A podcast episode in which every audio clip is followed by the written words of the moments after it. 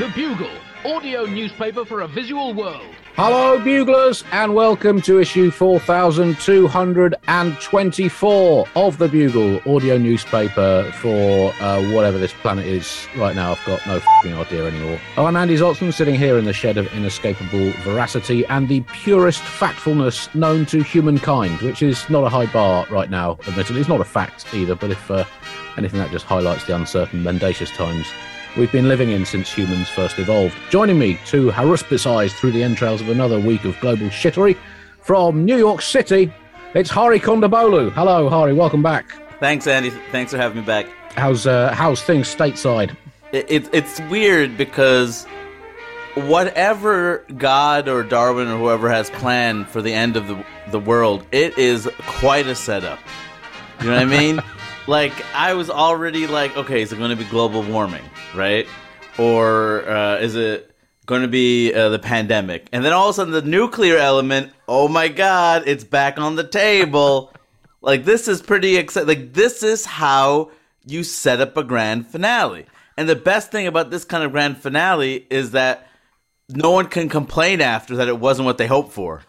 You know what I mean? Like, oh, I didn't live up to the hype. Nah, that's the best because we're all gone. Well, I mean, I'm that's- hoping that dinosaurs come back and do us in. To be perfectly honest, that's always been my Oh, a hope. bit of revenge element, yes. Yeah, yeah, yeah. after what Raquel Welch did to them. Uh, it's a matter of time. Well, uh, also joining us, and uh, we will shortly find out what his chosen form of Armageddon is from uh, just down the road from me in Crystal Palace. It's Mark Steel. Uh, Hello. hello, Mark. Uh, I mean, how would you like the world to end? What's your sort of optimum form? Well, not like this because the, uh, Vladimir Putin said that when he put the nuclear missiles on his extra high alert, the reason was Liz Truss, the foreign secretary, the current bloody ineptitude's ineptitude that is Liz Truss, the foreign. I I mean, I don't mind the human species dying out, but let not the reason for it be Liz fucking Truss. That's just a. That's appalling. Millions of years of humanity, civilizations, Rome, Egypt, Persia, Alexander the Great, Beethoven, fucking Muhammad Ali, the invention of things like curling, everything, beekeeping, all we've done ended because of fucking Liz Truss. I'd be like if you found out that dinosaurs didn't die out because of an asteroid. It was just there was one really stupid, ignorant stegosaurus, Kevin, who, who just went, I'm going, come, I'm going to walk over there. Don't go over there. I'll fucking he tripped over and bloody upset a nest of pterodactyls and injured a brontosaurus. And within half an hour, everyone was dead because of this one fucking twatty stegosaurus. That's that's what's happening. Liz Truss, and that's where we're at now. Who would ever have thought we would look back on 2020 as the good old days? That's where we're at. At least then, when we had a maniac in charge of half the world, all he did was send out Mendel tweets and build a wall and tell us all to drink bleach. Fucking Jesus.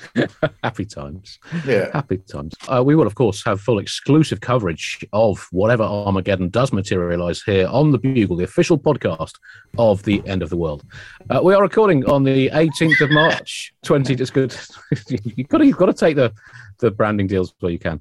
Uh, it's the 18th of March, 2022. On this day in 1965, the Soviet cosmonaut Alexei Leonov performed the first ever spacewalk, a 12 minute, 9 second zero gravity poodle outside the uh, Voskhod 2 commie craft. Uh, he said the famous words one small toddle about for a man, one symbolic Cold War propaganda victory for all mankind. Maybe not all mankind. Uh, however, due to the um, latest retrospective sanctions uh, against Russia from the international community, Le- uh, Leonov has now been disqualified, as has his fellow crew member Pavel uh. Uh, the uh, Voskhod 2 shall now be known as Rocky the Rocket 2, and the International Space Agency has reattributed the mission to the reigning Wimbledon singles champions of the day, Roy Emerson of Australia and Brazil's Maria Bueno, who posthumously has the honour of being the first person to have walked in space to her seven Grand Slam singles and 12 doubles titles. In other retroactive cultural sanctions, the works of Russian literary giant Alexander Pushkin have been assigned to children's author Lucy Cousins, whose, uh, to whose oeuvre of popular works featuring Maisy Mouse can now be added masterpieces of the 19th century canon, including smash hit verse novel Yevgeny Onegin, uh, The Undertaker, which of course is a famous uh, short story about the professional wrestling scene in 1830s Yaroslavl, and uh, Pushkin's no holds barred autobiography, When Pushkin Comes to Shovkin, uh, plus his uh, posthumously written self help tome, How to Lose a Duel and Die Senselessly in Your Prime. Uh, Lucy Cousins is also now the author of Pushkin's smash hit historical play, Boris Godunov. Its sequel, Boris, clearly not Godunov, is currently running interminably in London.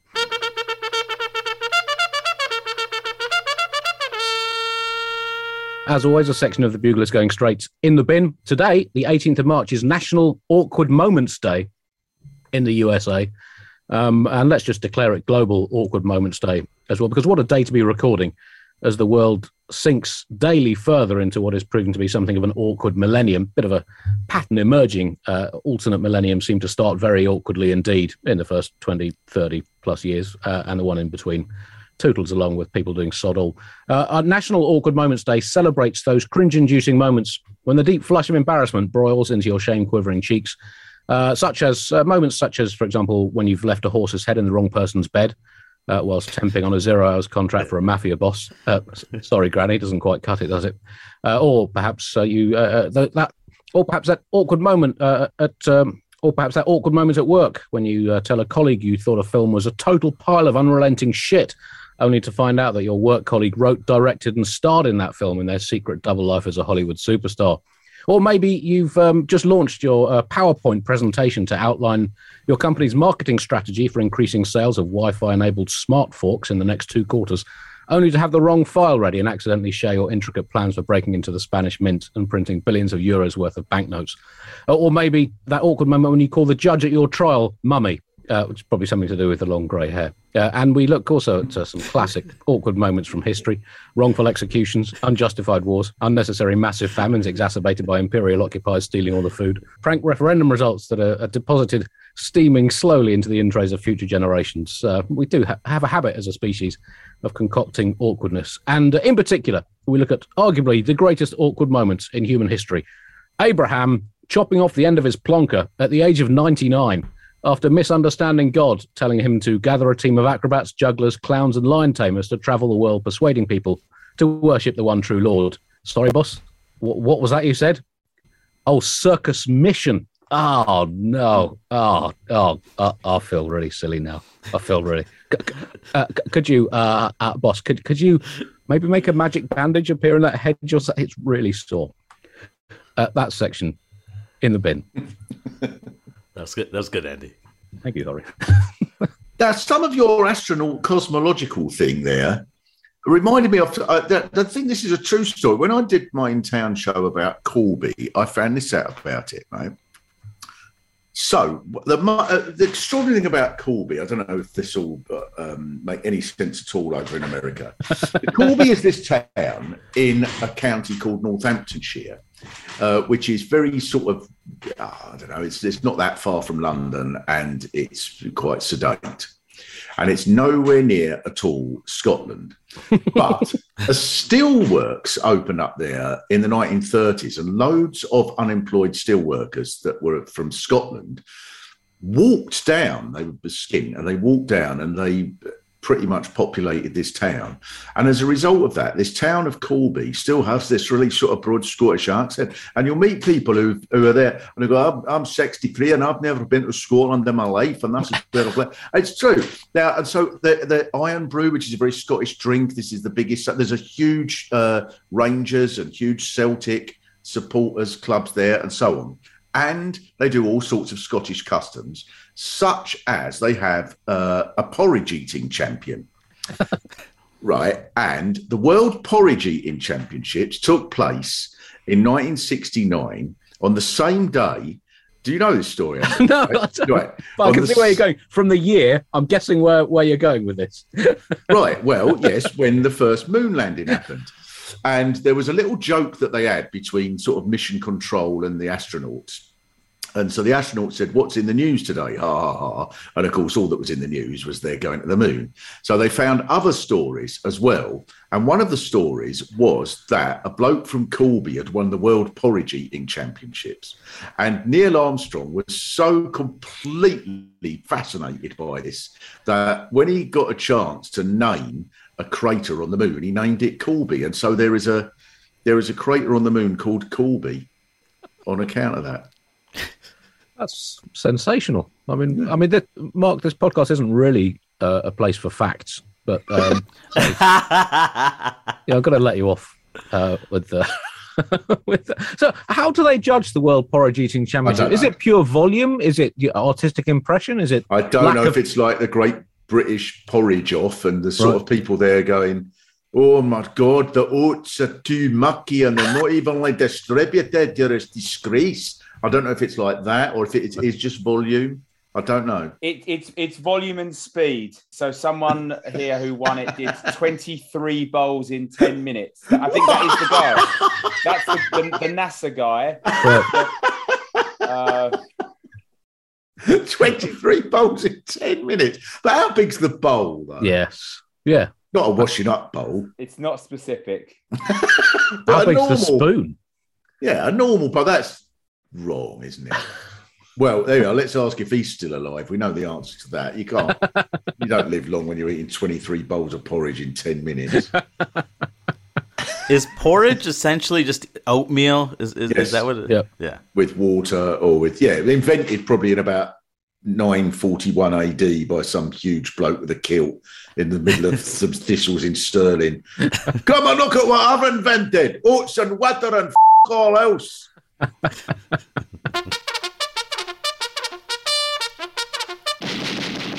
Top story this week. Uh, well, uh, the retro cat-headed Cold War country that is Putin's uh, Ukraine expedition power clogs on the Kremlin from the Kremlin still hasn't really read the room uh, or indeed the world, uh, and has been uh, once again proving his lack of mastery of the delicate arts of public relations by amongst other things, bombing a theatre full of sheltering, sheltering children, which um, seldom works from a PR point of view. Um, it's uh, it's been a bleak bleak few weeks. Um, how have uh, how have you both been? Uh, well, in, enjoying the uh, the onset of what may be World War Three, and as we mentioned earlier on, full Armageddon. There's a relief in it. I just wish they'd rip the bandage off sooner. Do you know what I mean? just the it's the anticipation that gets to you. Like, oh, is are we still doing this? Do I still got to pay rent? Do I still have to pay taxes? Can I just let it go? Like it would it would. I don't need all the thinking. Like I just like it to be done with if it's going to happen. I'm, I'm, I'm talking about uh, nuclear annihilation. Right. Um, it's uh, and uh, Mark, it, I mean, it's quite hard to see any sort of strategic plan from Putin's point because it seems to make even less strategic sense for Russia now than it did when it began, and it already made not just no sense but sort of inverse sense. I mean, what what what, what do you think he's what, what's his game? Well, oh, that's probably crazy, isn't it, to try to work out what he's doing? It's like sort of it'd be like watching a maybe uh, maybe you know when you've sort of sprayed a fly and it's not quite done the job, but the fly's just whizzing in all directions. Right. Imagine then if you sat round, if all the world's top experts at everything sat round going, what do you think the fly is aiming to do next? it's probably like probably like that, isn't it? Well, I mean, the genius of it, usually there's some made up reason for this sort of barbarity, you know. So, like, you know, the West, bless it, we make up that they've got weapons of mass destruction or that Saddam caused 9 11 or that a domino theory thing like with Vietnam or even Hitler had sort of, oh, well, I mean, I've been invited in to protect the German people of Sudetenland or something. But Putin is just, I want more things. And it's just, that's it. He's not even trying, is he? Yes, I mean, uh, without wishing to do you know, an amateur psychological profile on someone who I've I've never personally met Putin, and he's not really in the target demographic of of of the Bugle, uh, but he doesn't seem to be a man, Hari, who is by nature open to the idea of backing down and admitting that, that he was that he was wrong. No, you you see that you've seen that picture with him with his shirt off on the horse, right? Yeah. Yeah, Yeah. that guy doesn't apologize. that guy goes for it. I mean, it's kind of like he's hold, held the world hostage with nukes. I, I mean, honestly, I'm surprised Trump didn't try this. He might have done, mightn't he? And not, and just people just didn't interpret. They just couldn't understand what he was saying. it's possible that one of them things about bleach or one of them crazy things where he would just come out and people go, "What's he said now?" And he's gone, "Oh, you know, it's time to put a cactus up the arse and squash a penguin in there." And, and what he was actually saying was, "No, no, I want to. I'm actually." I- I'm saying I want the Isle of Man, otherwise I'm going to nuke everywhere. And he, the Isle well, I of, could quite understand it. the Isle of Man. There was uh, a time when he did talk about taking Greenland at one point. Yes, he wanted to buy it. But maybe that was, you know, if it if if that had run on a little longer, maybe we would have got to the same uh, same position. I mean, it is it does seem to a lot to do with Putin's. We've had the war of Jenkins' ear that we talked about in the Bugle a few weeks ago. Um, this, I think, could be the the war of Putin's ego as he continues to put the eye, the eye, three more eyes, and another eye into increasing international isolation. Um, Vladimir uh, Volodymyr Zelensky, uh, Hari, uh, talked to the U.S. Congress this week. He gave a 16 minute virtual address. There's the stand up comedian in him. Basically, 16 minutes of stuff usually equates to a 20 minute set. But uh, his material at the moment not getting a lot of laughs. Uh, He was supposed to do 10 minutes, but he burnt the light. Went way over his time. Someone standing at the back with a with a bike light, waving the red bike. That's what we used to have in the open mic circuit over here. Uh, how did how did uh, did his his speech go down? Oh, I mean, it was it went down well. It was weird for me to watch it because it almost sounded like he was asking for a stay of execution. Like he's, I know what we're reporting, but I just have a feeling at some point Russia just has more, and they will swallow Ukraine whole until unless there's some kind of interference.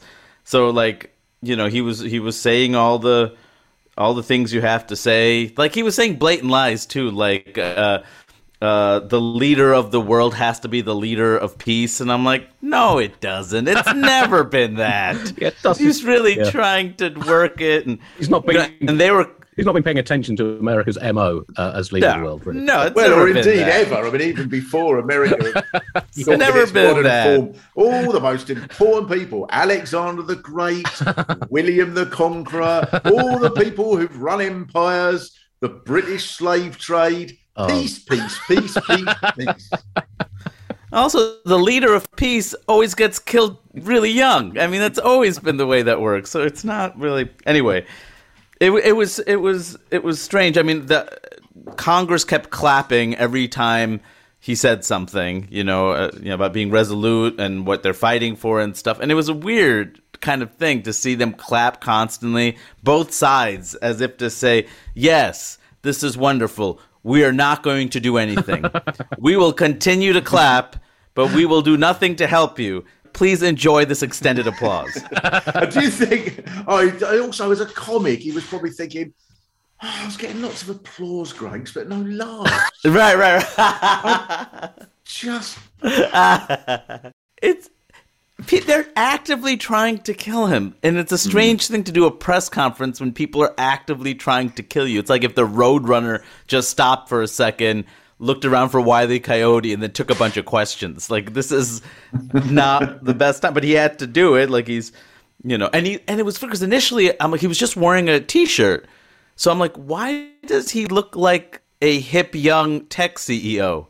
Um, and then I realized, oh yeah, because he's in an actual war, not like the wars we fight where the president, the leaders never get involved. You press a bunch of buttons. He's like literally in the middle of a war where he could be bombed at any moment, and a three-piece suit might not be the most effective thing to wear when you're trying to flee. Zelensky was also really trying to go after the hearts of the American people. So he like referenced how this was their Pearl Harbor or 9/11, but Oh, yes. the problem with that is that you know that happened to Americans. Uh, so that see that's a problem because what's happening right now in Ukraine is not happening to Americans, and so for uh, therefore it's it's not really uh, the same thing. Uh, also, he started referencing other American things: Pearl Harbor, 9/11, Martin Luther King. Mount Rushmore. I believe he mentioned the Rocky movies, uh, Thriller, uh, and the McRib. All desperate attempts to try to get Americans on board. He did similar things with the UK. He mentioned uh, Churchill and Shakespeare. Uh, and then when he did Canada, he paused for a second and he said, Canada has a very nice personality.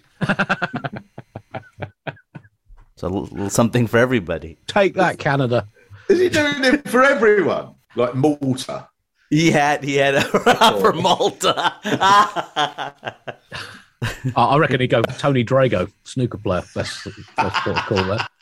yes, you will remember your your awful moment when the country sank into despair when Tony Drago was knocked out in the third round, 10-9 on the final black by, by Joe Johnson in 1985. that too, that too is what we must face now. I mean, if if we let let's say uh, the world lets Putin just have uh, Ukraine I mean, certainly there's no historical examples that show that he can't just stop with one country, right? We just have to let him take the one, and then it, it should it should stop. Isn't that isn't that how this has worked historically? How did this go in America then? Because I heard the bit where he was talking about Pearl Harbor, and I, of course, a bit of me did think, I mean, bless him, you know, you can't help but like him, but I, uh, but that was clearly a very, very sort of um, brazen attempt to catch the heartstrings of the American. Did did it work, or is it like you said? People just went, "Oh, was yeah, yeah," but it's not us, so bollocks. Yeah, that's pretty much what happened. Because I, you can see the videos and and you see what's happening, and you know what's happening is terrible. Well, that's not completely true. Half the American people just discovered what Ukraine is. The other half were like, "Oh, these videos are horrific." You know, this is happening. You don't need to be like you know, this is like your Pearl Harbor. Because honestly, most Americans at this point, like, don't have any feelings about Pearl Harbor uh, whatsoever. Uh, and also don't know what uh, a day that will live in infamy even means. So it's very like I don't think it made very much of an impact here. Again, because like Americans didn't get hurt. Uh, he is uh, appealing for more direct assistance from uh, America and the West in general to counteract the Russian military machine. Uh, the Russian military machine seems to be a pretty shit machine, but it is Yeah. uh, a big machine um, Yes. controlled by a cast iron total shithead. So, still a- concerning uh, machine. He said another thing uh, I was quite interested by uh, about the no fly zone. Saying, is this a lot to ask for to create a no fly zone over Ukraine to save people? Is that too much to ask? Uh, it was, in fact, a multiple choice question. A, yes. B, no. C, also no, apart from the fact that there are 13,000 nuclear weapons on this planet. And we kind of get the impression that Vladimir Putin is using his big red button as an office stress toy. So it's it's hard to see uh, where we where it can go from here. Uh, Liz Truss, the aforementioned Liz Truss, Mark, um, Yes. The uh, harbinger of the end of the world, as you've uh, described her, uh, said um, in response to the events unfolding in, in, in Ukraine that the era of complacency is over. Um, Yes. th- Now, uh, is it over? And if so, why did it last so long? They're just full of these sorts of phrases, aren't they? You know, no more, no longer are we going to be complacent.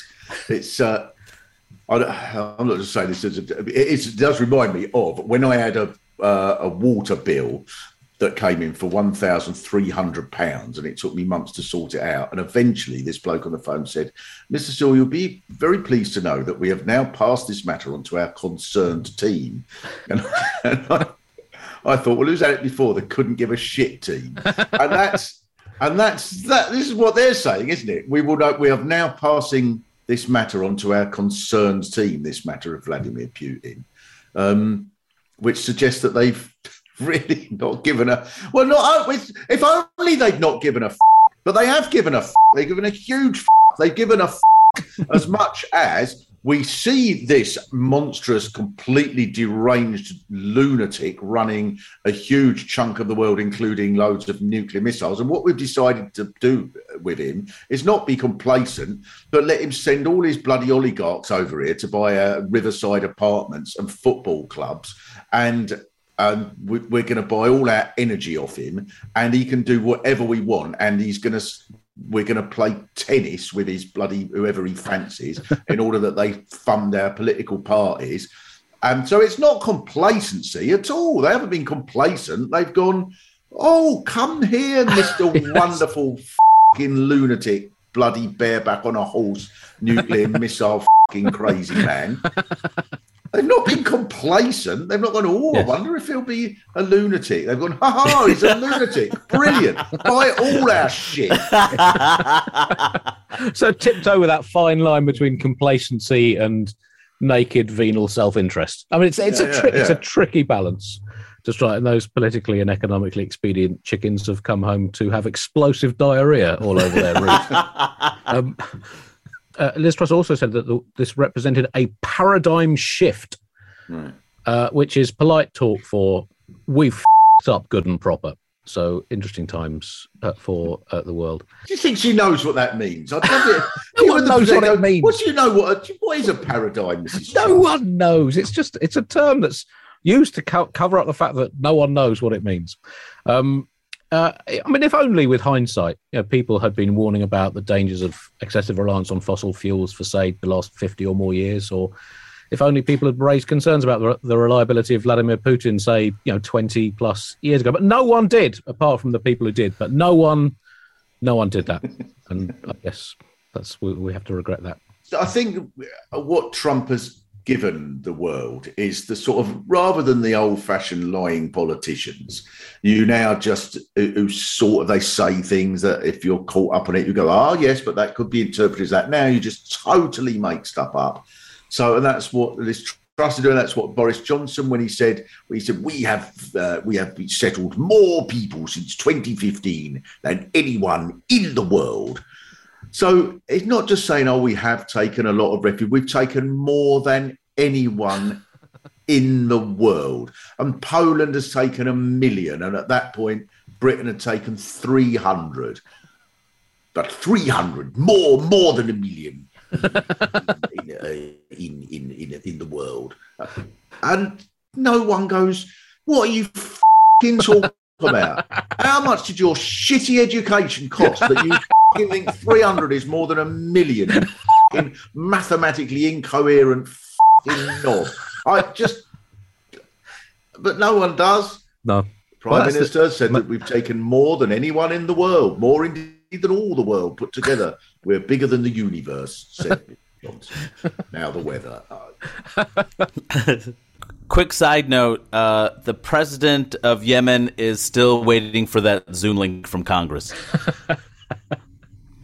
Must have gotten lost in a spam folder or something. I think he's there right now, clicking. Can't make work.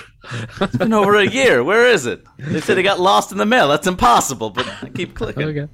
Out of sight, out of mind. First rule of international diplomacy.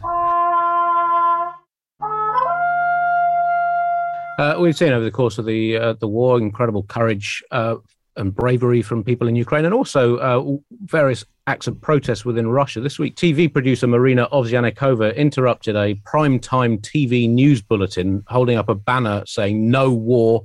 And Russians against war, and then there's some bit in between. I, I assume she panicked because the letters in between didn't make mm. didn't make sense. Uh, I mean, they looked sort of like proper letters, but the, the lines going the wrong way and stuff. But anyway, the, the message was quite clear. Uh, she also uh, issued a, a video statement and she's worked uh, in TV news for a long time. The video statement said, We are just silently watching this anti human regime, and now the whole world has turned away from us. And the next generation and the next 10 generations won't be able to clean themselves from the shame of this fratricidal war. Now here's Oleg with the travel. Um, the um, uh, when uh, she interrupted the news bulletin, they uh, they the the newsreader tried to just talk over her um, uh, and then they switched to an emergency tape. And it made me think, why can't our news bulletins go to emergency tapes every day, five seconds into every? But would that not make us happier? As I just switched to footage of Ian Botham at Headingley in 1981. Well, or would you like Huw Edwards to appear behind the main newsreader and say, "I am sorry for all of the lies that I have said over the years. I have played my part." In turning the country into zombies and the fratricide. What is it? The, They have fratricidally turned everyone against us. Well, I suppose reading the news over a period of 20 years probably would have its effect on you, you know, same as being a paramedic or something. So he's he is the most morose, even if everything was ah, under D is the first D of spring. Uh, Boris Johnson, uh, meanwhile, with the flows of oil and gas from Russia being at least temporarily inconvenienced by the Ukrainian situation, uh, Johnson was forced to resort this week to trying to butter up a perhaps currently marginally less tyrannical death cult warmongering regime, whose military crimes are choice are of considerably less concern in these parts under the out of sight, out of mind clause of the UN's founding charter. He was off to Saudi Arabia, uh, the Prime Minister, uh, also known under his official honorary title of the First Lord of Floundering Fuckwittery, uh, to try to um, persuade them to let us have more of their blood oil rather than Russian uh, blood oil. Uh, I mean, it, did show, I think, the way the world works in a not particularly uh, glowing light. This trip, Mark, wouldn't you say? Yeah, yeah. So, of course, but Boris Johnson almost does it sort of honestly, whereas other politicians have to be more snidey about it. We will not be beholden to tyrannical regimes. That is why I'm off to see the King of Saudi Arabia. Peace loving Saudi Arabia. Uh, he has been accused of having no moral compass, Boris Johnson, which isn't entirely fair. He does have a moral compass. The problem is he's torn the needle out of it uh, and scrubbed out all the directions and just put a photo of his own face on it. Um, uh, Saudi Arabia, for those uh, uh, who've not heard of it, is a, um, a part-time kingdom, full-time global sports brand. Um, still looking good for the uh, executing political prisoners demonstration sport at Paris 2024, uh, which could be a, a rare Olympic gold uh, for the kingdom. Uh, they, while Boris Johnson was there, they executed three more people to add to the 81 they dispatched in a single day recently, which prompted a rather bizarre uh, sporting uh, event. Um, in a post match press conference, some awkward questions for the Newcastle United football manager, Eddie Howe. Uh, Newcastle recently taken over by Saudi Arabia, essentially via a sort of sovereign wealth fund. And so Eddie Howe, instead of speculating on whether the Magpies remain vulnerable to counter-attacking overloads on the left-hand side when their fullback pushes up, was faced with queries about the wrongs and even wrongers of mass state executions as a tool for stifling dissent. Such is sport, 2022. Tough things for a football manager to uh, to deal with. But it's so it's so distressing. Like to the Chelsea fans. Sorry for I don't know if you're familiar with this, but Chelsea is this club that was bought by Roman Abramovich, who is now. It turns out, as if there was ever any doubt about it, was very close to Putin, and he ran away from the collapse of the Soviet Union with five billion dollars worth of assets, which uh, he was given for almost nothing for supporting Boris Yeltsin in his campaign of straight deal. And part of that money he used to buy Chelsea Football Club. And, uh, well, Chelsea fans were very ethical, of course, and uh, they. And they couldn't give a shit. and, and now sanctions have been put against him, and he's got to give up the club, and he's not allowed to sell it, and that's a part of the sanctions. And of course, they're just all ringing in phones. It's not fair. It's disgusting. And you'd think, no, I, well, I could see that if over the, all this business has gone on in the Ukraine over the last four weeks.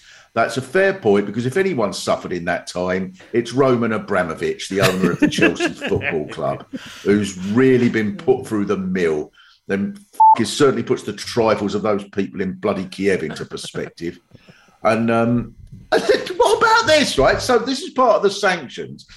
Twenty thousand pounds is the upper limit on what they're allowed to spend on away travel. And naively, I thought, right, twenty thousand pounds for the rest of the season for away games. Well, they should be able to manage that, shouldn't they? It's twenty thousand pounds per match, and their next match is against Middlesbrough, which is a very industrial town up in the northeast of England. Not that far; you can get there easily in two and a half hours on the train. And the Chelsea Football Club went berserk, saying we can't get there and back for twenty thousand pounds. To f- Middlesbrough. How do they normally try? Do they hire Beyonce to push him in a wheelbarrow or something? Or they're fucking they fly on a magic carpet sewn out of fucking ostrich feathers? and they're going, it's not fair, it's sanctioned. Yes, but we are used to travel in more luxury plane swimming pool on the wing. Oh, it's so depressing. Not one of them. Not they don't even go. I understand that people in Ukraine are suffering. I don't give a f- about them. Our football club now we can't play in the Champions League and with the take the masseuse. We've got to leave them behind. Yeah, so no more uh, transfers for Chelsea for the foreseeable future. but uh, moving on to a transfer that did happen in the 1970s, the transfer of uh, 1,500 tanks from uh, Britain to Iran, um, uh, which is this is an extraordinary story. So, uh, two British Iranian prisoners, Nazanin Zaghari Ratcliffe and uh, Anousheh Ashouri, have been released finally this week after um, well, five or five and six years in, in Iranian prisons. Um, irrespectively, I think I think I got them the wrong way around. So, but anyway, years. Let's just say years in uh, Iranian prisons, and essentially what seems to have happened is that Britain has finally paid a 400 million pound debt to Iran dating back to the 1970s for undelivered tanks. Um, this is just one of the strange, strangest stories. There was a, you know, an element. It's a really great, good news story. Just you know, on, on the personal level of um, uh, Nazanin Zaghari Ratcliffe finally being reunited with her uh, husband and, and, young daughter, and uh, Anousheh Ashouri with his his family. Uh, but quite how it all came about is just totally about a 400 million pound debt for undelivered tanks. I think the most astonishing thing, or the most telling thing about this story. So, for people who don't know, yeah, so she was, she was, well, she was a project manager, Nazanin Zaghari Ratcliffe, who went to uh, Iran from which she first came to visit her parents, and then was arrested at Tehran airport on the way back and was charged with spying, which he clearly wasn't spying. She was a project manager. So that that's very important for the, the main subplot of this story. So, uh, and then she was just kept in jail for all this time. And all sides knew she wasn't spying. She was just kept sort of hostage, really, for this 400 million. And Britain never wanted to pay it and stuff. And then, and, there, and now, suddenly, who would have thought for some reason Britain wants to be close to countries who've got lots of energy all of a sudden, just by coincidence, at the same time as the country that they were getting loads of energy from has gone full scale mental and invaded somewhere. So clearly it's to do with that.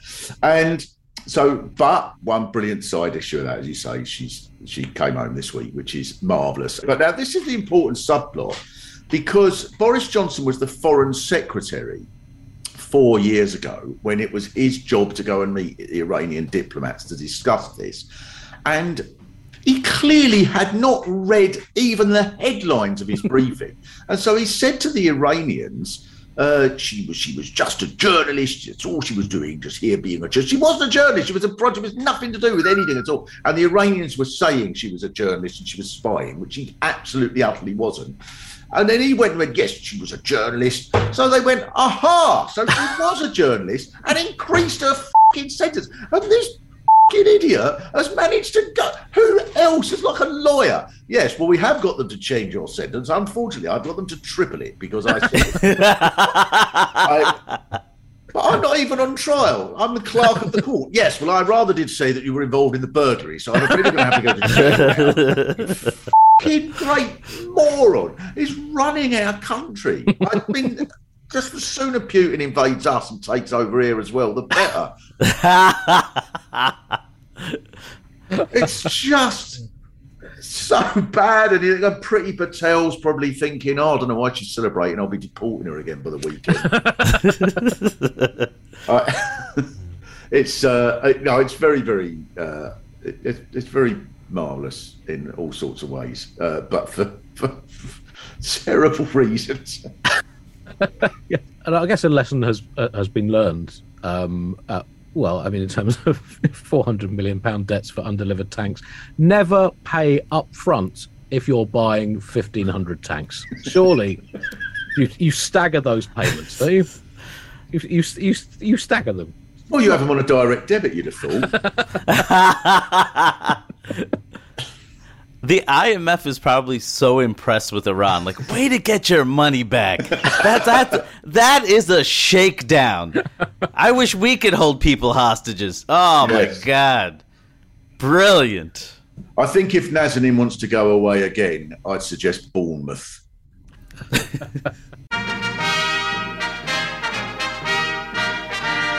American news now, and no more switching of clocks twice a year for America, Hari. Uh, daylight saving is to be made permanent. Um, so rather than having to, to put your clocks forward and then back, um, which takes anything up to three to four minutes to change all your clocks, that's twice a year. Uh, so, Hari, that's equivalent to almost 20 million hours lost in the USA changing clocks, assuming 200 million people do change their clocks. Obviously, not, not everyone. Uh, and if they're all on a basic $1.5 million per hour salary like classic American Tom Brady, that's $30 trillion a year wasted changing clocks. So, this is a huge turning point in American economic history, would you not say? Correct. Yes. Plus, it, it eliminates the excuse of, "Oh, I forgot. I'm sorry, I'm late. I forgot to turn my clock back or forward," and that that has been useful for quite some time. I never really understood why we did it, and I, I I looked up a bunch of articles, and I still don't really understand. It's just so uh, it it doesn't get late. Is that right? It, it doesn't get late too early, and it doesn't get it doesn't.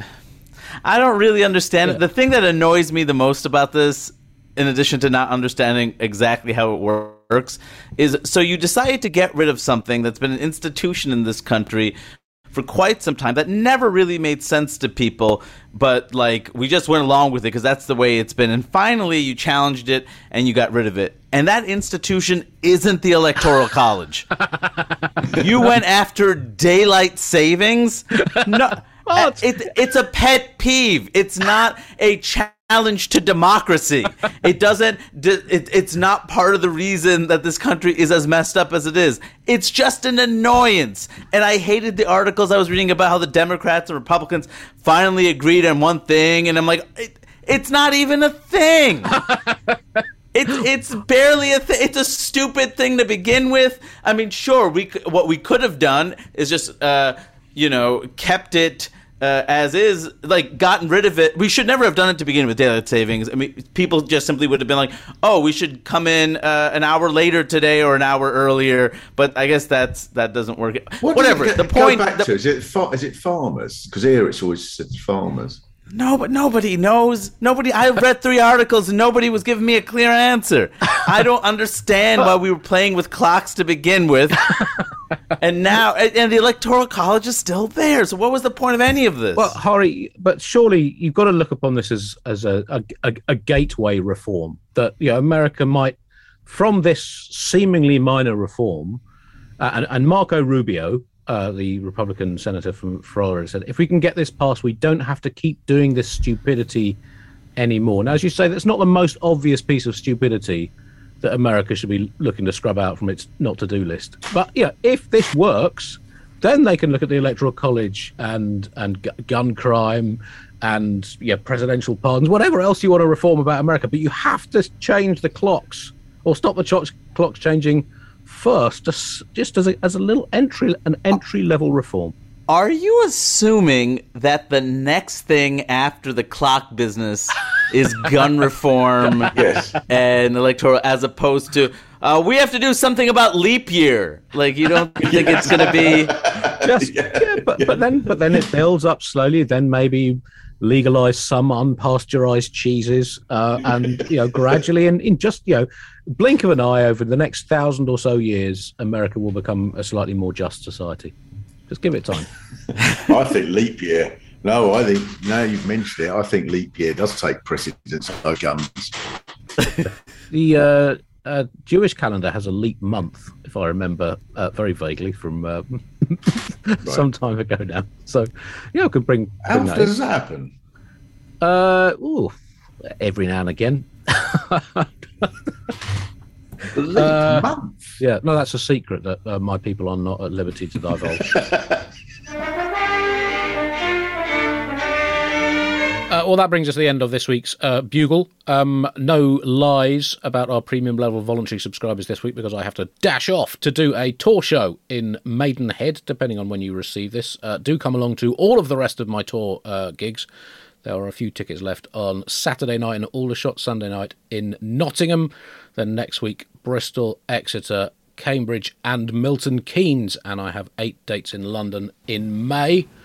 Uh, Mark, uh, tell us about your podcast. Oh yes, so I've got yes my podcast of mine, a little break breakaway, a bit like people do for the mafia when they go off to start their own family. Uh, so it's called "What What the F- is Going On," and that comes out every week. It's F and then three stars. So I'm assuming that's what it means. It might, it might, you know, it might be what the flag is going on. Who knows? But uh, yeah, yeah. So that's every week, and I'm joined by um, my son, who I bred uh, specifically to find out what the what is going on, and we have various.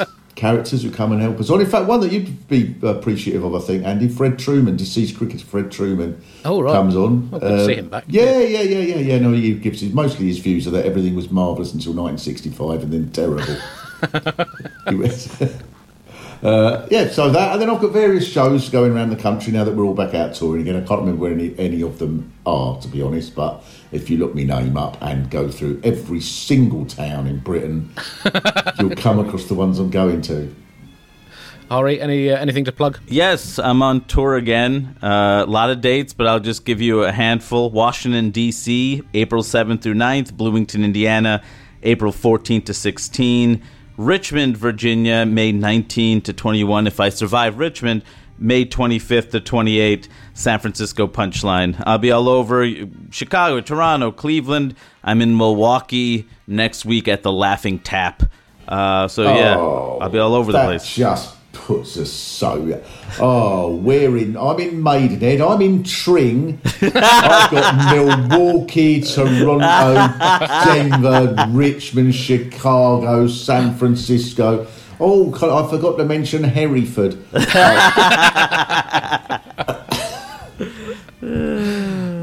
Right. Well, do go to all of those shows, Buglers. We'll be back uh, next week with more on whatever is happening in the entire universe. Thank you for listening. Goodbye.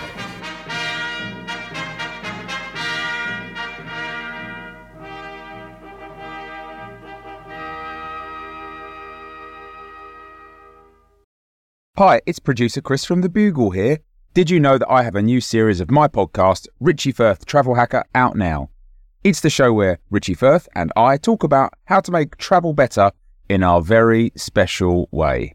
In this series, we discuss Lime bikes, Teslas, the London Overground, and a whole bunch of other random stuff that possibly involves wheels or tracks or engines of some variety. God, what a hot sell this is. I mean, you you you must be so excited. Listen now.